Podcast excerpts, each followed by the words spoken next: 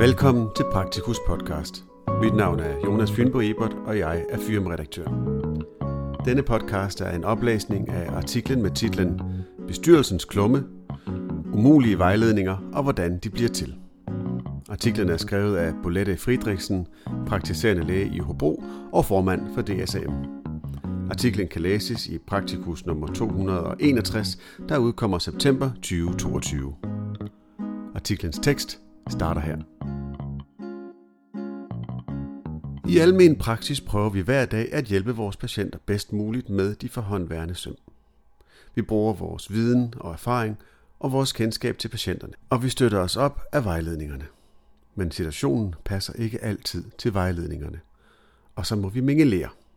Svendborg-sagen og gældende praksis i STPS og STPK har gjort det tiltagende vigtigt, at vejledninger formuleres pragmatisk. Virkeligheden er altid mere kompleks og uforudsigelig, end selv den bedste vejledning kan beskrive. Ingen har gavn af, at dygtige læger mister faglig selvtillid eller autorisation som følge af en rigid fortolkning af en vejledning. Men kan de umulige vejledninger sommetider justeres? Covid-vaks på bosteder. Det var en fest, da vi gik i gang med at vaccinere mod covid-19. Men der var også umulige situationer undervejs. Da vi skulle ud at vaccinere på bosteder, blev vores pædagogiske evner udfordret. Mange af beboerne forstod jo ikke, hvad der foregik. Nogle har knap nok et sprog. De er bare bange for nåle, men det var vigtigt at få dem vaccineret. Både for den enkelte og for alle de andre beboere. Institutionen måtte nemlig først åbne op for besøg, når 80% af beboerne på institutionen var færdigvaccineret så ingen beboere kunne komme til at se andre end deres allernærmeste familie, før det mål var nået. Forstanderen på mit bosted lagde ikke skjul på, at der var meget på spil for alle, og forstanderen var utrolig ladet, da vaccinationsindsatsen lykkedes. Vi undgik behendigt, at det blev overgrebsagtigt ved brug af list og lempe og et formidabelt samarbejde med pædagogerne. Der var selvfølgelig styr på samtykke fra væve, og de fleste af beboerne var helt med på, hvad der skulle foregå men nu og da måtte pædagogerne bestikke med slik og kager for, at det skulle lykkes. Aflede med legetøj, afklæde under påskud af, at nu skal vi lige skifte din trøje. Giv tegn til lægen om at snige sig ind bagfra, mens beboeren guffede småkager i sig. Lægen måtte så liste, hakke den i deltoideus og forsvinde hurtigt igen. Nogle gange var nålen sågar bøjet, når den blev trukket ud af en overarm med kroniske, ufrivillige bevægelser men beboerne led ingen skade. Men få dage inden vi skulle afsted anden gang, kom der en myndighedsvejledning fra SST om korrekt injektionsteknik.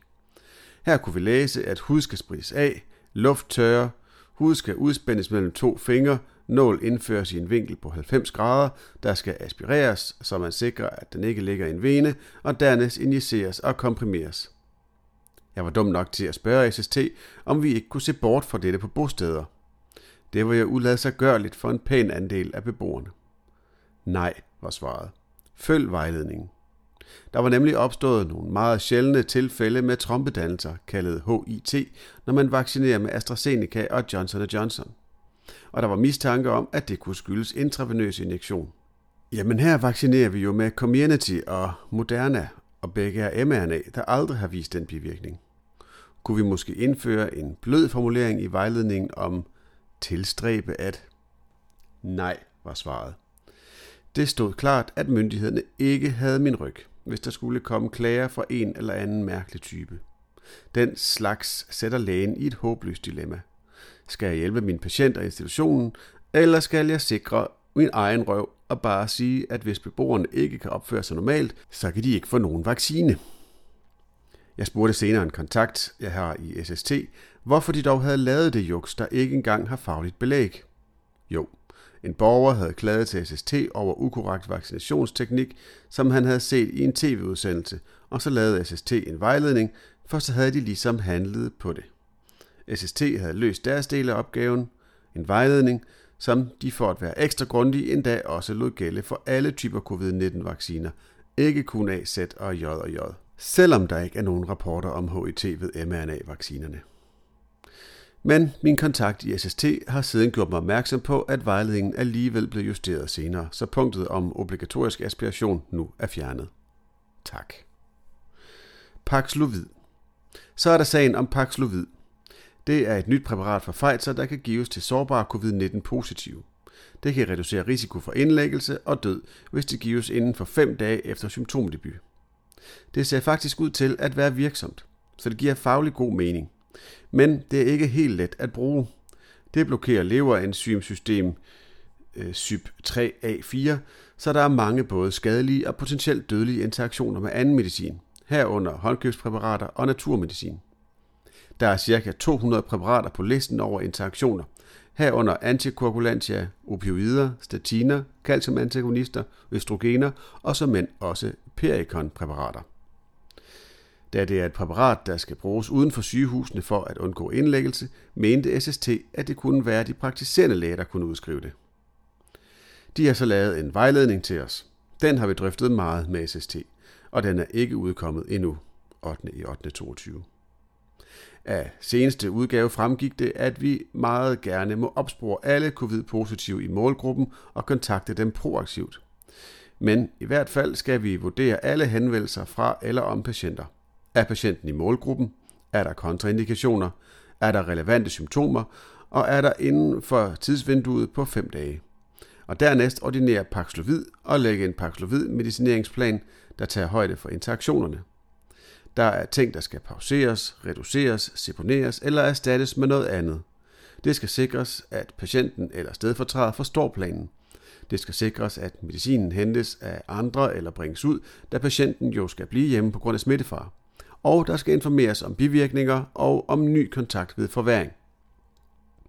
Målgruppebeskrivelsen er langt mere kompleks end studiepopulationen, der kun bestod af uvaccineret og kun inkluderede seks forskellige kroniske tilstande. SST's målgruppe inddrager både alder, vaccinationsstatus og 12-14 forskellige kroniske tilstande. Vi forsøgte undervejs at få dem til at forenkle målgruppebeskrivelsen, så den var lettere at huske og ligger op ad undersøgelsespopulationen. Men det var der ikke stemning for. Mit indtryk er, at SST gennem disse to år efterhånden har samlet en beskrivelse sammen, de godt kan lide, med fine input fra alle specialer om, hvilke patientkategorier, der er i øget risiko. Den trækker de så frem hver gang, vi skal finde en målgruppebeskrivelse, og den bliver lidt mere indviklet hver gang. Den er meget bekendt ikke valideret i forhold til, at varianterne har ændret sig, og at befolkningen efterhånden har en højere grad af immunitet. Men heldigvis har jeg en vågen bestyrelse i DSM, og flere råbte vagt ikke være. Denne behandling er ikke egnet til brug i almen praksis på nuværende tidspunkt. Vurdering, vejledning, Paxlovid medicinplan og information er en opgave, der nok tager en times tid, hvis man ikke har prøvet det før, og først skal sætte sig ind i vejledningen. Og da volumen stadig er ret lille, vil vi ikke nå at få rutine eller erfaring i almen praksis. Men opgaven skal alligevel løses straks, det vil sige i telefontiden, for man er under tidspres for ikke at misse det første vigtige døgn, der er i tidsvinduet på 5 dage. Vi kan derfor ikke tillade os at udsætte samtale og vurdering til en aftalt telefontid eller video i morgen, hvor vi har bedre tid til samvittighedsfuld omhu. Det kan jo bare ikke lade sig gøre. Vi advarede SST og fik holdt nogle flere dialogmøder, hvor også PLO deltog. Vi anførte, at udskrivningen af et præparat, der både er sjældent, nyt, farligt og dyrt, ikke bør starte i almen praksis. Det lykkedes at ændre vejledningen midlertidigt. Forløbig vil almen praksis få mulighed for ikke selv at ordinere, men kan vælge at visitere relevante patienter til en sygehuspaklovidvagt, måske en infektionsmediciner, som så ringer patienten op. Det er lige nu op til regionerne at finde en ordning på dette. Men vi må påberegne, at vi senere skal overtage behandlingen i almen praksis, når der er mere erfaring med præparatet. For det er altså beregnet til brug i almen praksis. Hvornår? Tja. Paxlovid er endnu ikke ankommet til Danmark, og der foregår vist stadig forhandling med Pfizer. Så det står hen. Men SSC takkede os for grundig rådgivning, og vejledningen blev justeret. Tak. Atypiske brystsmerter. Vejledningen om akutte atypiske brystsmerter, VAAB, er en myndighedsvejledning, som er udgivet af Sundhedsministeriet i 2010. Den beskriver de atypiske symptomer, der bør føre til mistanke om akut koronarsyndrom, AKS, og derfor øjeblikkelig indlæggelse.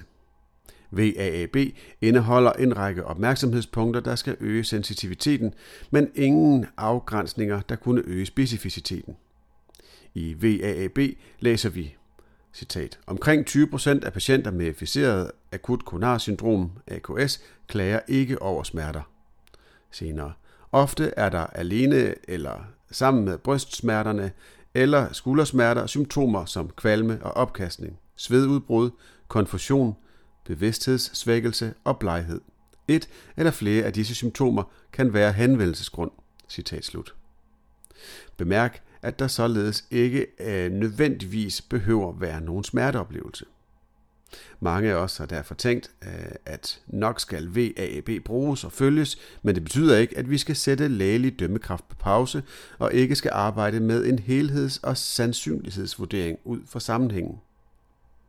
Vejledningen er opstået ved, at kardiologerne har gjort data op og fundet, at 80% manifesterer sig med klassiske symptomer på AKS, men 20% kan ikke fanges på den anamnese.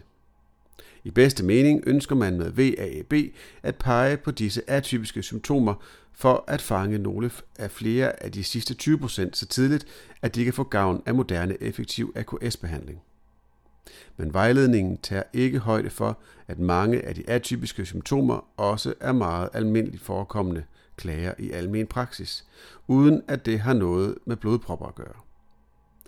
Alligevel er det vejledningens ordlyd, der ligger til grund for vurdering og sanktioner i STPK. Der må ikke forekomme tilfælde, som ikke håndteres resolut, når patienter henvender sig med typiske eller atypiske symptomer, der kunne være AKS. Heller ikke, når det er alt overvejende sandsynligt, at det drejer sig om noget andet. Det sætter os som gatekeeper i en umulig situation. Vi kan jo ikke henvise en hver, der er eller har været bleg eller forkvalmet, eller en hver midaldrende kvinde med forbigående svedeudbrud. Men hvor går grænsen? Hvem skal vi filtrere fra? Hvis vi ikke sender alting og tilfældigvis rammer forkert, og der klages, risikerer vi en sanktion. Hvis vi sender alting, vælter akutmodtagelserne og ambulancetjenesten. Og faldgræderne står med himmelvendte øjne i vores indkørsel, når de skal afhente den helt upåvirkede patient. Vejledningen har i dag 12 år på banen. Gældende praksis i STPK kalder på, at vejledningen skal skrives om, så den passer bedre til virkeligheden. Kan den må justeres? Måske skal vi forsøge dialog. Artiklens tekst slutter her. Artiklen kan som nævnt læses i Praktikus nummer 261, der udkommer september 2022.